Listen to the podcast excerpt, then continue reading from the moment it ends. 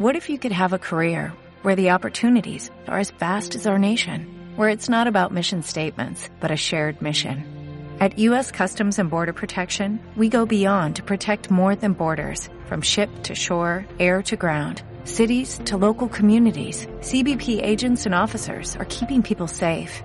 Join U S Customs and Border Protection and go beyond for something far greater than yourself. Learn more at c b p dot gov slash careers. Padre, en el nombre de Cristo Jesús le pedimos que su Santo Espíritu ilumine nuestra mente y nuestro corazón y lo prepare para recibir su palabra, para recibir el desafío que tenemos para este año, Señor. En el nombre de Cristo nos encomendamos en sus manos y le pedimos que cambie nuestra mente, nuestro corazón y haga milagros el día de hoy entre nosotros, en nuestros corazones. Amén. Hemos estado hablando estas semanas de varios temas, preparando todo lo que es el trabajo del año, a, a ver el desafío dos mil diecisiete, pero vamos a hacerlo por medio de la palabra. Vamos a ver cómo el Señor nos mandó a hacer la labor en este mundo, en esta tierra, y vamos a hablar acerca de la parábola del sembrador y vamos a meditar en ella en algunos puntos específicos. El desafío dos mil diecisiete, vamos a hablar la parábola del sembrador en Lucas capítulo ocho, del cinco al ocho y del once al quince. Y dice la palabra del Señor en Lucas capítulo ocho, versículo cinco al ocho. El sembrador, dice, salió a sembrar su semilla. Y mientras sembraba, una parte cayó junto al camino y fue hollada, y las aves del cielo la comieron. Otra parte cayó sobre la piedra y nacida se secó porque no tenía humedad. Otra parte cayó entre espinos y los espinos que nacieron juntamente con ella la ahogaron. Y otra parte cayó en buena tierra y nació y dio y nació y llevó fruto a ciento por uno. Hablando estas cosas decía a gran voz: el que tiene oídos para oír, oiga. La palabra del Señor nos enseña aquí este, que nosotros podemos, eh, tenemos que sembrar. Dice, este, el sembrador salió a sembrar su semilla y mientras sembraba, dice, una parte cayó en el camino. Y los discípulos, al escuchar esta parábola, se preguntaron, ¿no? ¿De, de qué está hablando Jesús?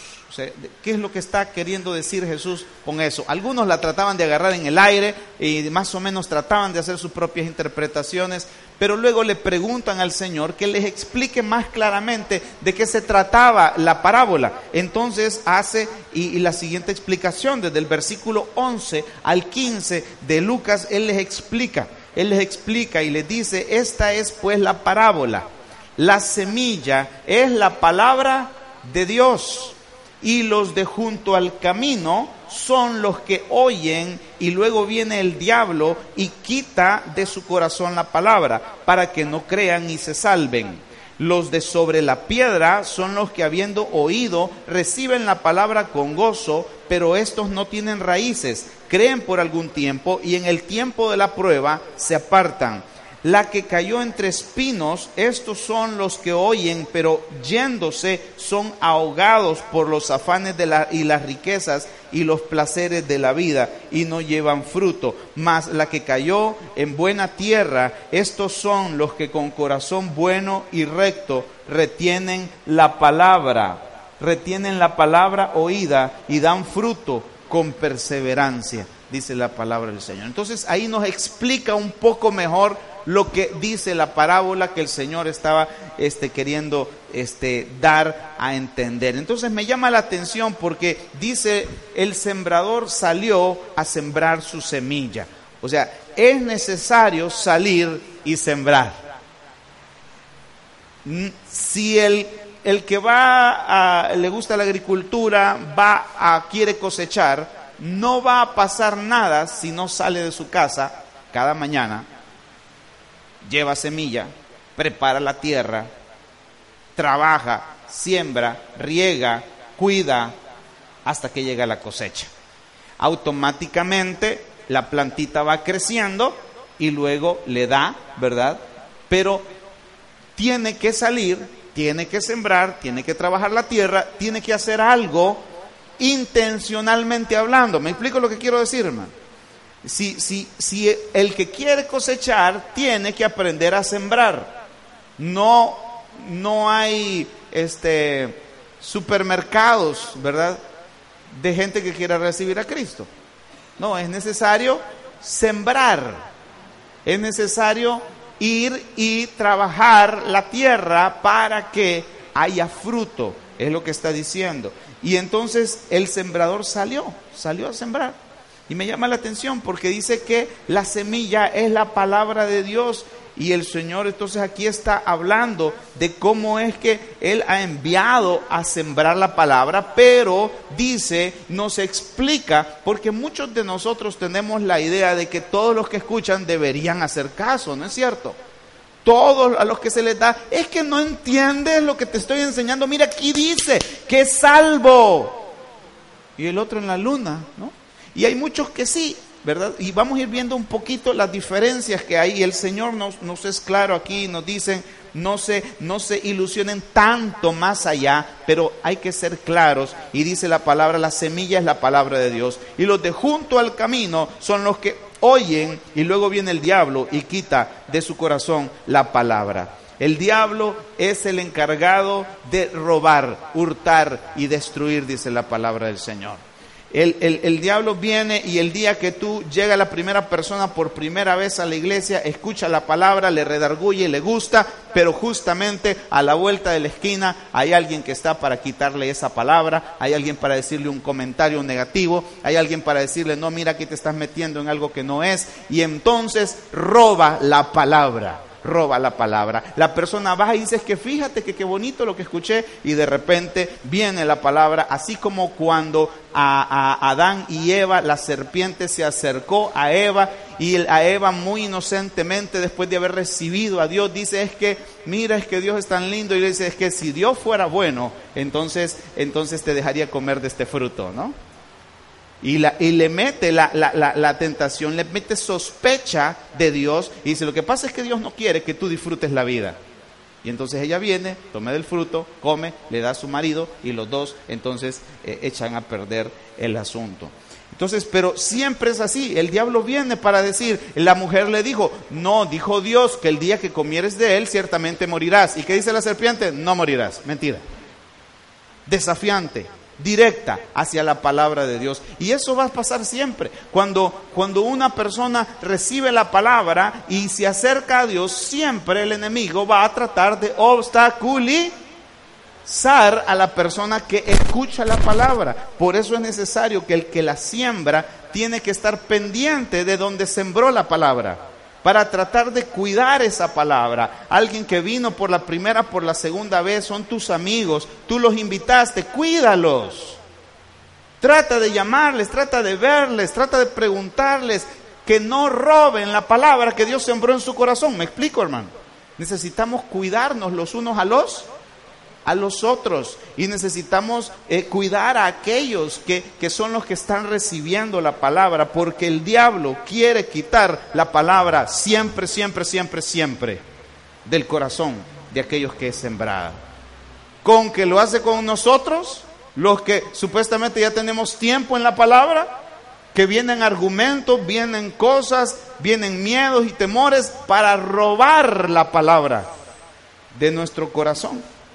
Por eso es necesario estar en la palabra siempre. Pero entonces dice, viene el diablo, esa es la primera, la que cayó ahí, ¿verdad? Este, junto al camino, ¿verdad? Vienen y los pájaros lo comieron, dice, oyen, y luego el diablo quita de su corazón la palabra para que no crean y se salven. Mire, la motivación del diablo, dice, es que no se salve la gente, es que no entiendan, es que tengan la cabeza nublada, que no le agarren la onda a Cristo y que mueran sin Cristo Jesús. Pero la voluntad de Dios es la salvación. Amén. Bueno, dice versículo trece, los de, los de sobre la piedra, son aquellas semillas que cayeron sobre la piedra, son los que habiendo oído reciben la palabra con gozo, dice. Hay muchos que vienen, ay sí, ¿verdad? Reciben al Señor, así yo, y se motivan, ¿verdad? Son como, como dicen, llamarada de petate, ¿no? Se emocionan en las cosas de Dios. Y es que yo sí, ¿verdad? Y ahora sí, y ahora mira, es que me va a ver, y va a ver, me voy a comer el mundo, ¿verdad?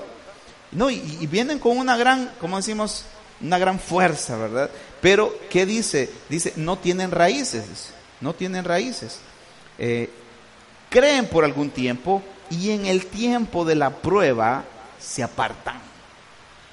Entonces dice que son, son aquellos, ¿verdad? Que rapidito creen que es moda, creen que el cristianismo es, andar, es la moda. Pero seguir a Cristo tiene un costo. El Señor Jesucristo lo dijo, si alguno quiere venir en pos de mí, niéguese a sí mismo, tome su cruz cada día y sígame. O sea, nunca seguir a Cristo fue la moda solamente. No, había un costo que pagar. Había algo en que negarse a sí mismo. Había algo también, había una, estamos en una lucha espiritual, por lo tanto hay muchos que no van a estar, dice el Señor Jesucristo. Si a mí me han perseguido, a ustedes también los van a perseguir. Si me insultaron a mí, también los van a insultar a ustedes. Pero si creyeron mi palabra, también van a creer la suya, dijo el Señor. O sea, habló de gente que sí iba a creer e iba a seguir, pero de gente que no. Entonces, si tú eres de aquellos que no le gusta que nadie esté en contra tuya, de todas maneras siempre va a haber, pero... Entonces, dijo el Señor, dijo el apóstol Pablo, si yo todavía quisiera agradar a la gente, yo no sería siervo de Cristo. Pero muchos de nosotros queremos estar bien con Dios y con el diablo. Muchos de nosotros queremos agradar a todo el mundo. A veces es necesario, en cuanto a Cristo, tomar partido.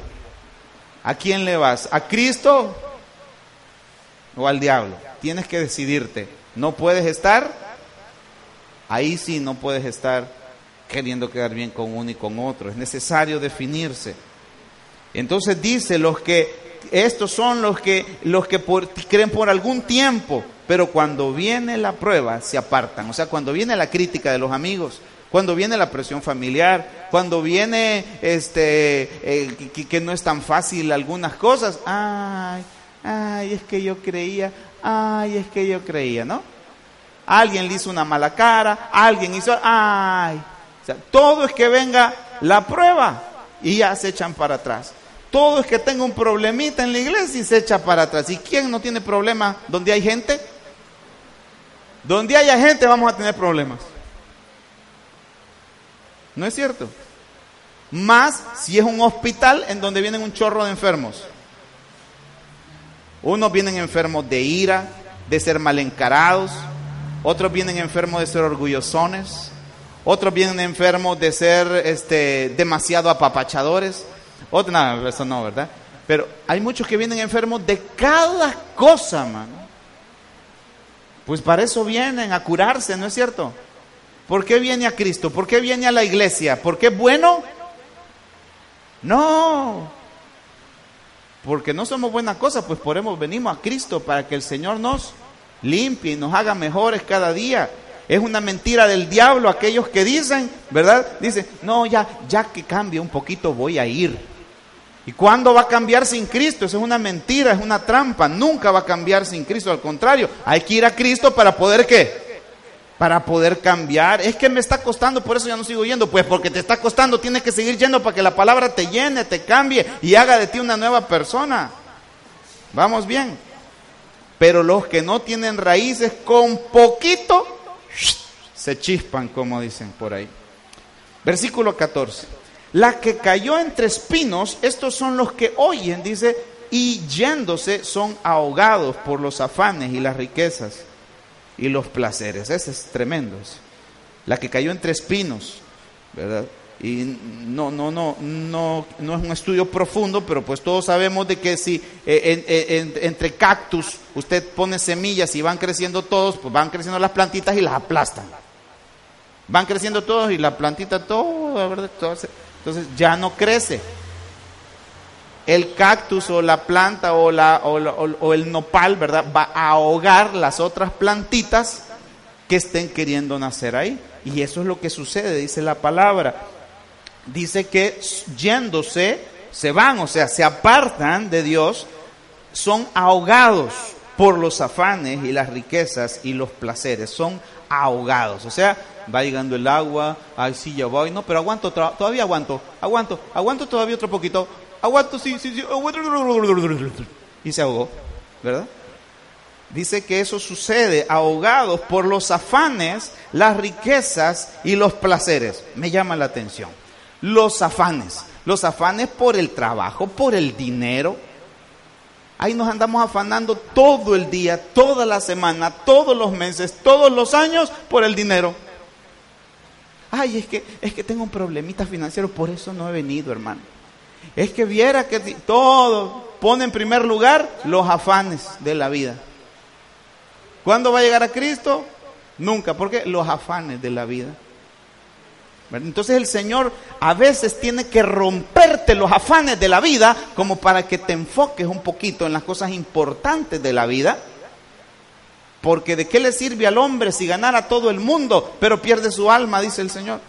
Tanto se afanó en ganar el mundo y al final se perdió su alma. ¿De qué le sirvió? De nada. Entonces, los afanes, los afanes, bien dice la palabra del Señor, por nada estéis afanosos, si no sean conocidas delante del Señor tus peticiones. Aquellas cosas por las que estás ansioso, aquellas cosas por las que es que mire, las ventas no han ido bien, ya le dijo al Señor, no, pues hágalo. Pero es que mire, es que el trabajo no sale, voy por aquí se me cierra, voy por aquí se me cierra, voy por aquí se me cierra. Pues estás luchando contra Dios, algo te está queriendo enseñar el Señor. Deja de andar de, de, de, de terco, o sea, agarra la onda, pregúntale al Señor, es el Dios de tu trabajo, Él es el Dios de las circunstancias alrededor de ti. Si Dios está contra ti en algo, no importa dónde le busques, no lo vas a encontrar. Entonces es necesario ir a Él, porque en Él está depositada nuestra vida, nuestro trabajo, nuestra salud, nuestra prosperidad, nuestro todo. Suyo es el oro y la plata, dice la palabra. Y nosotros afanados por conseguirla, pues vamos al que la tiene. Nos va a enseñar la manera sana de encontrarla, la manera sana de obtenerla. Pero los afanes, las riquezas, dice, y los placeres ahogan. Hermano, es que, es que, ah no, sí, es que necesito trabajo. Ah, qué bueno que tiene trabajo. Y una vez tiene un buen trabajo, ya no puedo venir porque es que tengo un buen trabajo. Ya no tiene tiempo para el Señor porque tiene un buen trabajo. Y entonces, es como contradictorio, ¿no? Es como contradictorio. Entonces subes, ¿verdad? Vas luchando por aquello, ¿verdad? Para poder servir al Señor, para poder tener más tiempo. Porque el empresario, el que se vuelve empresario, no tiene más tiempo necesariamente, tiene más ocupaciones y más responsabilidades, más plata, pero más también de todo lo demás. Entonces, ay no, es que no puedo, hermano, porque ya el domingo, fíjese que es el día que más vendo, hermano.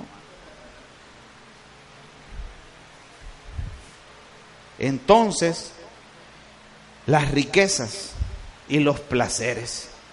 Hay unos que puro placer, ¿no? Puro búsqueda de todo. Puro cine, pura televisión, pura, puro, puro fútbol, puro, puro de todo lo que sea placer. Y ahora hay tantas cosas que dan placer. Puro Facebook, puro, a ver, puro WhatsApp, puro qué. Todas aquellas cosas que pueden traer adicción. Las socialmente aceptadas y las socialmente no aceptadas, ¿no? Los placeres de la vida. Es que, es que salimos como familia. Pues sí, pero si sale a Cancún cada semana de familia, pues nunca va a venir, ¿no? Ya quisiera decir.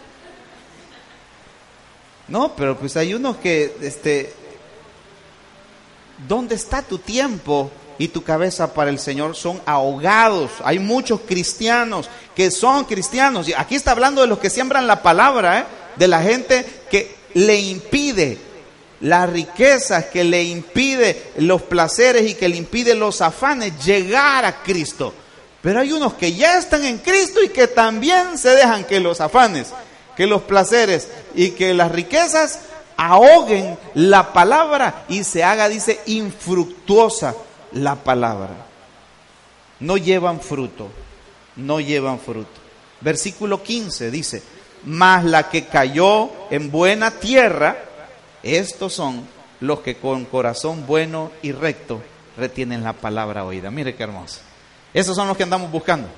Esos son los que queremos encontrar. Esos son a los que queremos descubrir, afianzarlos y ayudar a que sean esos que, que, que exploten el reino de Dios, ¿verdad? Dice, corazón bueno y recto, retienen la palabra oída y dan fruto con perseverancia. O sea, los otros, los que se dejan quitar la palabra del corazón, no tienen un corazón bueno y recto. Los que no tienen raíces porque con las primeras eh, dificultades se alejan, ¿verdad? Esos tampoco tienen corazón bueno y recto. Y los que son ahogados por los afanes, por las riquezas y los placeres, tampoco tienen un corazón bueno y recto, pero dice la palabra que los que tienen un corazón bueno y recto retienen la palabra oída y dan fruto con perseverancia. Qué tremendo. ¿De cuáles eres tú? ¿De cuál eres tú y de cuál quieres ser? A ver. A ver, ¿quiénes son buena tierra? Sí, no quieren levantar la mano. ¿Eh? ¿Quiénes quieren ser buena tierra? Diga, yo quiero ser de la buena tierra, de los que no se rajan con los problemas, con las pruebas, los que no se enredan en las, en los placeres, en los afanes, en las riquezas, ¿verdad? Qué bueno.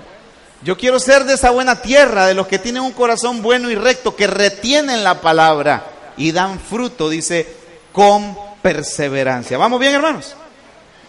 El Señor nos ha enviado entonces a sembrar.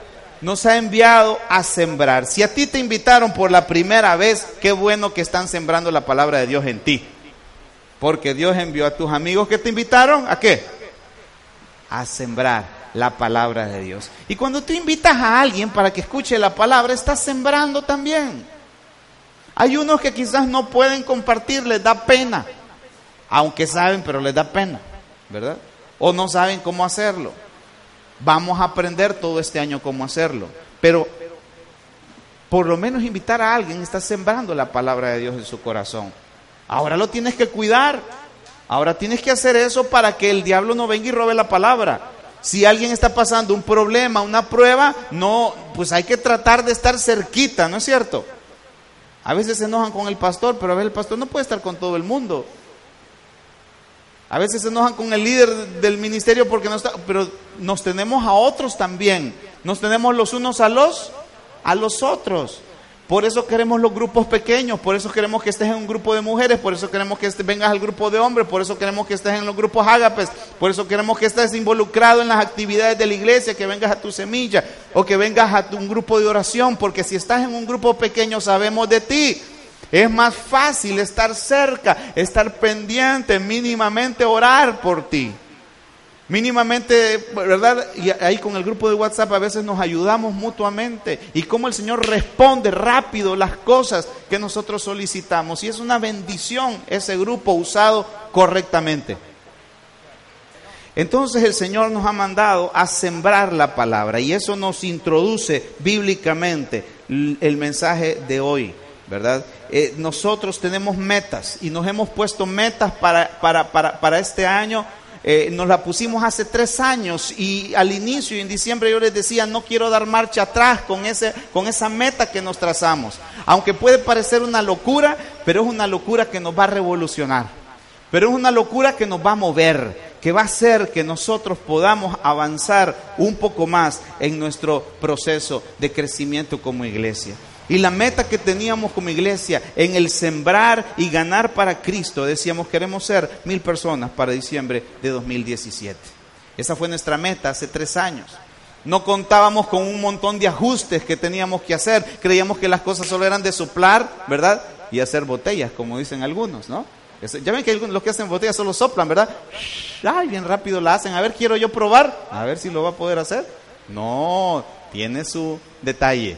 Tiene su arte, tiene su conocimiento. Bueno, a veces así pensamos, pero lo cierto es que no hemos querido detenernos en esta meta y queremos llamar el año dos mil diecisiete el año de la cosecha. Nuestro año de la cosecha para Centro Bíblico Familiar Fileo. Y entonces decimos, si queremos alcanzar esta meta, amados hermanos, necesitamos ganar para Cristo cada uno, tres a cuatro personas cada uno. O sea, si realmente nos comprometemos con el Señor en hacer crecer la iglesia y llegar a la meta que tenemos. ¿Y por qué esa meta? Porque necesitamos, nos ponemos metas para vender, nos ponemos metas para, para alcanzar nuestro, nuestras, nuestro, eh, académicamente hablando, quiero pasar de grado, quiero eso, nos ponemos metas para todo, menos para las cosas del Señor, pues no se vale, ¿no es cierto? Nos pongamos metas también. Ganar para Cristo, mínimo, tres a cuatro personas por año. Y muchos fueron desafiados. Y la mayoría levantó sus manos o se puso de pie diciendo, yo tomo el reto. Amén. ¿Cuántos dijeron eso? ¿Cuántos dijeron, nos vamos este año para, para el crecimiento? ¿Cuántos levantaron sus manos y se pusieron de pie ese, en ese tiempo, no? ¿Verdad? Muchos. Más de los que han levantado sus manos, ¿verdad? Y, y dijimos, vamos a trabajar, vamos a hacer lo que el Señor nos ha llamado a hacer en esta iglesia. Y entonces aprendemos de la parábola del Señor que el veinticinco por ciento fue buena tierra. Entonces tomemos en cuenta eso como un modelo, ¿no? Si le hablo a cuatro, ¿va a quedar cuántos? Digamos que entre cuatro que le invite, ¿cuántos se van a quedar? Pues digamos que uno, ¿no? Era buena tierra. Digámoslo, digámoslo, ¿verdad? Entonces, si yo quiero alcanzar tres o cuatro en el año, ¿cuántos tengo que invitar en el año? ¿Ah? doce o dieciséis personas que escuchen la palabra, que usted va a cuidar. ¿No tiene doce personas que conoce? Que no conocen a Cristo y que puede usted comenzar a orar por ellos desde ahorita. ¿Cuántos han orado por personas? Hace, hace años hicimos nosotros este plan Andrés, ¿no? Bueno, lo hemos venido haciendo casi cada año. ¿Cuántos han visto personas convertidas de los que ha estado orando usted? ¿Sí? Excelente, excelente. Yo me acuerdo Lupita, ¿no? Hiciste dos mil once, todos convertidos hoy, ¿no? Todos.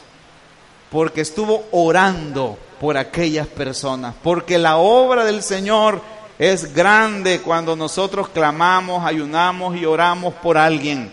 El Señor se manifiesta y toca a la persona. Le estamos cuidando de forma espiritual, aún antes de que llegue a Cristo Jesús. Y vemos la obra de Dios obrando en el corazón de la persona. Entonces, eh, es algo que tenemos que hacer dos mil diecisiete también, porque no es una obra humana, es una obra del Señor. Y para poder entonces, necesitamos entrar en esta locura, ¿no? En esta revolución. Hay proyectos, ¿verdad? Y para poder alcanzar eso, bueno, tenemos algunas cosas, amados hermanos, como iglesia. En primer lugar, ¿verdad? Vamos a crear nuevos grupos ágapes. ¿Qué son los grupos ágapes? Son como las células evangelísticas en casas. Vamos a abrir, ¿verdad?, nuevos grupos. Hay alumnos ya de Semilla cuatro que serán lanzados para abrir nuevos grupos ágapes. Ya estamos ahorita terminando Semilla tres, iniciamos Semilla cuatro ya en un par de semanitas. Y ya los que terminen esto, ya estamos hablando de unos mesecitos, ¿verdad? Ya serán lanzados, ¿verdad?, después de un retiro para que, órale, a chambear, a trabajar, ¿verdad?, a ganar personas. Y, y tenemos un buen grupo de hermanos. Este, que están para esto. Algunos ya están involucrados de ellos en un grupo ágape, pero hay otros que no, y esos vamos a querer que se involucren o que se multipliquen de tal forma que podamos crecer. También los jóvenes, los jóvenes también van a abrir nuevos grupos ágapes. Hay un grupo ágape también Cacahuatán que se va a abrir, ¿no? Entonces, esta efervescencia, esto ya va creciendo un poco más y el Señor nos va a dar esa oportunidad. No solamente eso, sino que mire, escuche eso, esto es un bombazo, pero bueno. El domingo once de junio de dos mil diecisiete, esperamos abrir un horario de culto más por la mañana. Porque si usted se pone de pie y mira, aquí ya no cabemos. Ya poquito nos vas a poner una bocina allá para llevar para allá, ¿verdad? Para lo que... porque es necesario la multiplicación. El Señor nos ha llamado a multiplicar. Así que usted ya desde ya vaya orando y pensando, oye, ¿cuál voy a venir? ¿En cuál voy a servir? Pero es que mira, hay unos que ahorita están allá abajo sirviendo y se están perdiendo este mensaje. Porque están atendiendo a sus hijos, porque están cuidando los vehículos, porque están este, haciendo algo más. Bueno, ahora se viene a uno, sirve en uno y en el otro recibe. ¿Cómo ve? Y en medio de los dos el sándwich, su semilla. Toda la mañana, mire, bien, servida, llenado y, y, y, y crecimiento. ¿Cómo ve? Entonces ya puede ir usted diciendo, ¿cuál voy a venir? ¿Al de las nueve o al de las doce? ¿No? Hay unos que les encantaría venir solo a las doce. Sufren con venir al de las diez. Imagina que vengan al de las nueve. No. Pero hay otros que yo sé que si ponemos uno a las siete, aquí están. ¿Eh? Hay unos que sí, ¿verdad? Ah, sí, hay unos que... Oh. Vamos a la iglesia a servir y después me voy para la playa. Pues también váyase si quiere, ¿no? Pero la cosa es que reciba la palabra del Señor, que crezca, que... Así que vamos en el camino, hermanos. Pero sí esperamos para el mes de junio. Y eso que yo quería antes, pero los hermanos me están diciendo... Bájale unas rayitas, pastor, mire que aquí nos estamos medio organizando y medio poniéndonos las pilas. Bueno, pero eso nos va a hacer ordenarnos hacia allá. Eso nos va a hacer, porque ya es necesario esto. También vamos a tener todas las actividades que vamos a tener este año, ¿verdad? De celebraciones de cualquier cosa, con énfasis en invitar a otros. Por eso nuestra cena ya de, de matrimonios, de cena romántica, tenemos que ya invitar a alguien nuevo. O sea, está bien sus doscientos pesos para usted y su esposa, que está baratísimo, para usted y su pareja, pero ya comience a, a ver a quién invitar. Ya sea que usted le pague o que usted le diga, hey, vamos a una pareja, ¿y cuánto cuesta? doscientos pesos. Ah, está barato, van a decir, órale, y le vende su tarjetita. Casi, casi que vamos a poner la condición que si quiere venir, que traiga un amigo, ¿no? Para que, para que pueda, este, para que podamos sembrar la palabra de Dios. Sembrando en alguien más. El evento infantil de este año, ya no nos vamos a ir a otro lado, lo vamos a tener aquí. Y el requisito va a ser, los que quieran estar en escuelita bíblica de vacaciones, tienen que traer a un amigo. Porque vamos a sembrar la palabra de Dios en todos aquellos que lo necesitan. Dice la palabra en primera carta del apóstol Pablo a Timoteo, capítulo dos, versículo de uno al cuatro, dice, exhorto ante todo a que se hagan rogativas, oraciones, peticiones y acciones de gracias por todos los hombres, por los reyes y por todos los que están en eminencia, para que vivamos quieta y reposadamente en toda piedad y honestidad, porque esto es bueno y agradable delante de Dios, nuestro Salvador. Sabemos que nada de esto lo vamos a poder lograr, hermanos, si no nos metemos con Dios en serio. Sabemos que nada de esto va a poder llevarse a cabo si el Señor no va con nosotros, si el Señor no nos respalda. Así como Moisés le dijo, si tú no vas delante de nosotros, yo no quiero ir a esa tierra. Pero si tú vas, entonces yo quiero ir. Y la forma de hacerlo es metiéndonos en rogativas, oraciones, peticiones y acciones de gracias. Es, es buscando el rostro del Señor. Si tú quieres, si tú dices, el pastor, yo voy a ganar mis cuatro, ya va a ver que sí, nada vas a poder hacer por tus propias fuerzas. Puedes ser buen vendedor, puedes ser buen, muy bueno, pero necesitas la obra del Señor ahí contigo. Necesitas pedirle al Señor, Señor, dime a quién. Necesitas decirle al Señor, Señor, trabaja en ese quien.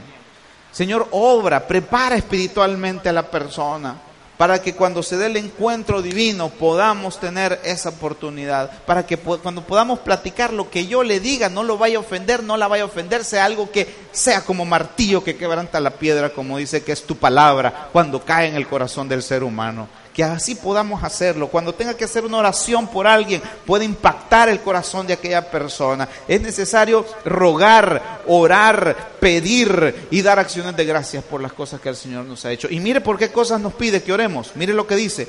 ¿Están conmigo? Ahí está, dice, por todos los hombres, dice, por los reyes. Aquí nos metemos en otro punto. Ahorita estamos en problema de reyes en el mundo. El mundo está revuelto. Y estamos a punto de comenzar nuevas épocas. Yo no sé si usted ya lo olió, pero lo, nuestro mundo se está, están cambiando muchas cosas, ¿verdad? Solo con la llegada de, del señor presidente Trump, ¿no? Muchas cosas este, van a cambiar, muchas épocas, muchas, cosas que ni sabemos. Pero ¿sabe qué? Esta incertidumbre y todo lo que pueda venir va a servir, como decía el apóstol Pablo, más bien para el progreso del evangelio. Por lo tanto, tenemos hoy más que nunca que predicar el evangelio de Jesucristo, porque Él es la esperanza para el mundo de hoy, en medio de toda circunstancia.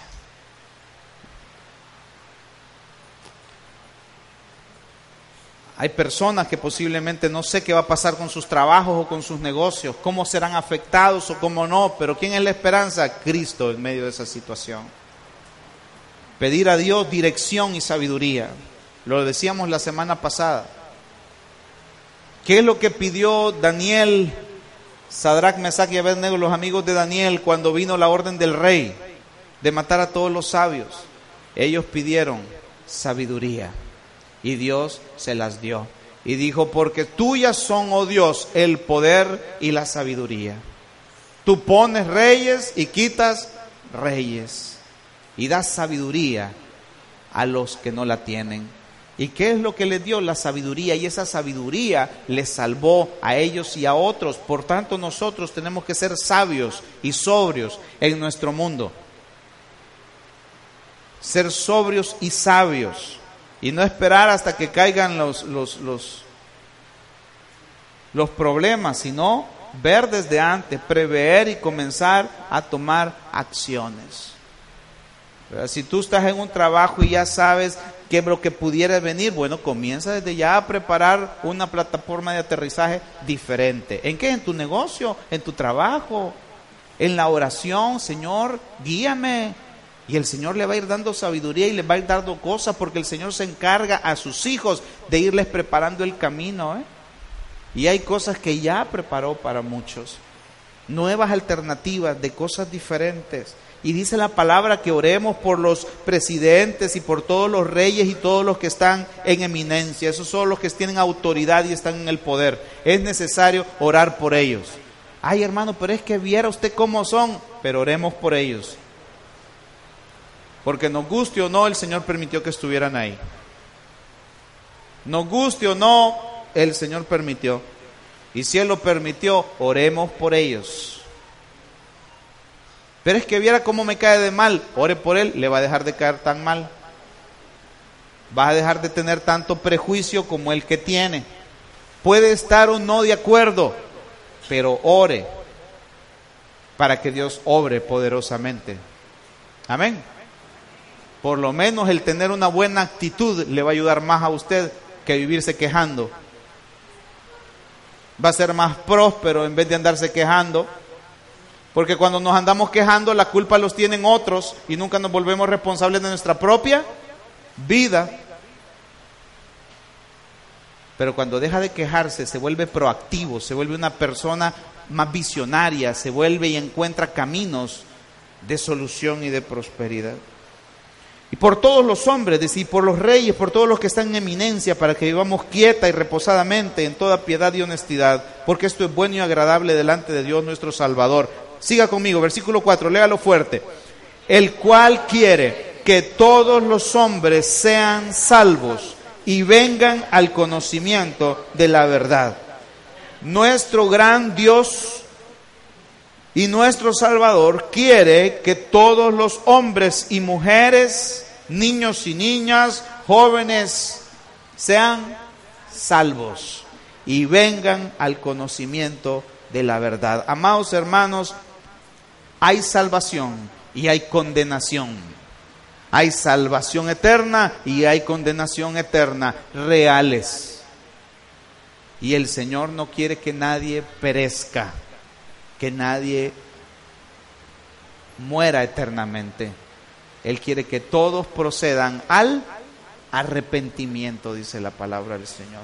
Por eso hemos hablado de sembrar, de sembrar la palabra, de sembrar la palabra para que alguien más pueda decir: yo también me entrego a Cristo, yo también quiero que tú seas mi Salvador, Señor. Y venga Él a hacer un cambio profundo en la vida de la persona, a tener un nuevo nacimiento. No predicamos una religión, una relación personal con Dios, que la persona pueda tener un encuentro personal con su Cristo y eso le revolucione su vida para siempre.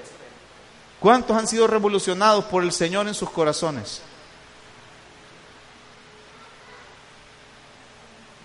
Que han recibido a Cristo y que Cristo le ha hecho tantas cosas buenas. No que todo sea bueno lo que ha vivido, pero en medio de lo malo ha tenido consuelo, acompañamiento, fortaleza, fe. Y el Señor ha estado con usted. Y eso revoluciona la vida. No significa que, que, que, el que eh, todo el que se convierte a Cristo no pasa problemas. No, no estoy hablando de eso. Estoy hablando que a pesar de los problemas, Cristo estuvo ahí. El Señor ha estado sosteniéndote, se ha estado manifestando, ha estado teniendo. Y eso revoluciona la vida porque uno tiene esperanza de saber que no importa si en las buenas o en las malas, el Señor está a mi lado, acompañándome, dándome luz, sabiduría, éxito. Él quiere que todos los hombres sean salvos y vengan al conocimiento de la verdad. Por eso hemos hablado de los proyectos que tenemos como iglesia. Por eso como iglesia, Él quiere que todos sean salvos. Tenemos que usar las celebraciones para que otros sean salvos. Tenemos que abrir un segundo culto para que hayan más personas que sean salvas. Para que, eh, para que nuevos grupos ágapes, para que más personas puedan encontrar a Cristo y sean salvas. Por eso lo que estamos haciendo. Para cumplir, pero sabemos, dijimos, que nada podremos lograr si no oramos y ayunamos. Y por eso, amados hermanos, les reté en diciembre y les dije, el año pasado tuvimos jornadas de ayuno y oración y fue una bendición. Pero casi nos echamos solo una jornada de esas al año. Necesitamos una al mes como mínimo, si queremos ver a Dios haciendo cosas grandes. Hay una frase que me impactó hace unos años. Dice, si tú quieres ver a Dios haciendo cosas grandes en tu vida, es necesario comenzar a hacer cosas que nunca has hecho para Él. Si nosotros como iglesia queremos ver a Dios haciendo cosas grandes en nuestra iglesia que nunca ha hecho, necesitamos comenzar a hacer cosas para Él que nunca hemos hecho. Por lo tanto, hemos definido que cada, cada mes, cada mes, a partir, espero, desde febrero, comencemos a tener una semana de ayuno y oración, en donde todos los que quieran participar se van a anotar para ayunar, para orar. Así como lo hicimos, ¿verdad? Y, y hay un grupo aquí en la mañana que viene entre, no sé, entre nueve y, y una de la tarde, y hay varios que vienen a estar orando en, esos, en ese periodo, que están en ayuno y oración y han, vienen a orar. ¿Verdad? Vienen a orar en ese horario. Igual podemos poner un horario para la tarde para aquellos, o para la noche para aquellos que, que trabajan, ¿verdad? Y, y que quieren venir noche, pero que están ayudando en sus trabajos y quieren venir. La cosa es que toda la iglesia nos metamos, venga o no venga, en ese ayuno y oración, los que gusten en un rol, ¿no? Cada mes. Que la primera semana del mes, para que Dios nos bendiga todo el resto del mes. En la semana donde caiga el primero de cada mes, esa va a ser nuestra semana. Pues no sé, yo quiero ya aventarme la otra. Si alguien ya dice, hermano, yo ya me apunto, apúntese con Lupita, ¿verdad? Aunque vengamos unos poquitos ya desde febrero, desde mañana, por lo menos hagamos un rol esta semana para orar y ayunar. Mínimamente pongamos un par de días a la semana para poder venir. Pero necesitamos arrancar como iglesia en esta jornada. Los grupos de oración que ya tenemos, que hay como cuatro regados por la ciudad, respaldarán los grupos ágapes y el plan Andrés también. O sea, no solo va a ser una vez al mes todos orando eso, sino los grupos ágapes que cada semana se reúnen en diversos lugares orando también, respaldando los grupos ágapes.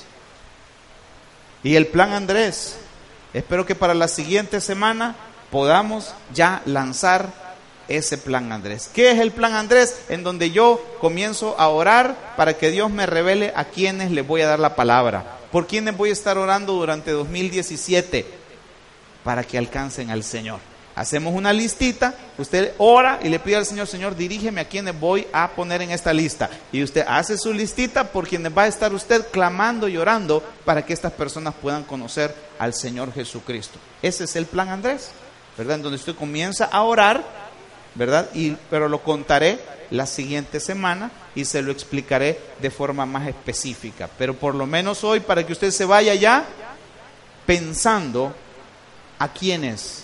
por quienes voy a estar orando para que puedan ser salvos. ¿Cómo ve, amado hermano?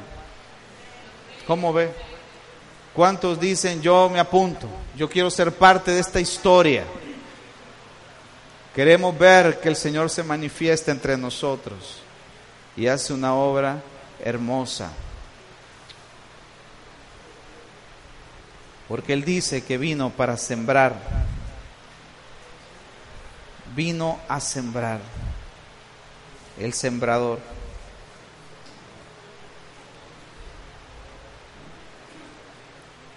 Salió a sembrar la, su semilla, y mientras sembraba una parte cayó junto al camino y fue hollada, y las aves del cielo la comieron. Otra parte cayó sobre la piedra y nacida se secó porque no tenía humedad. Otra parte cayó entre espinos y los espinos que nacieron juntamente con ella la ahogaron. Y la otra parte cayó en buena tierra y nació y llevó fruto a ciento por uno.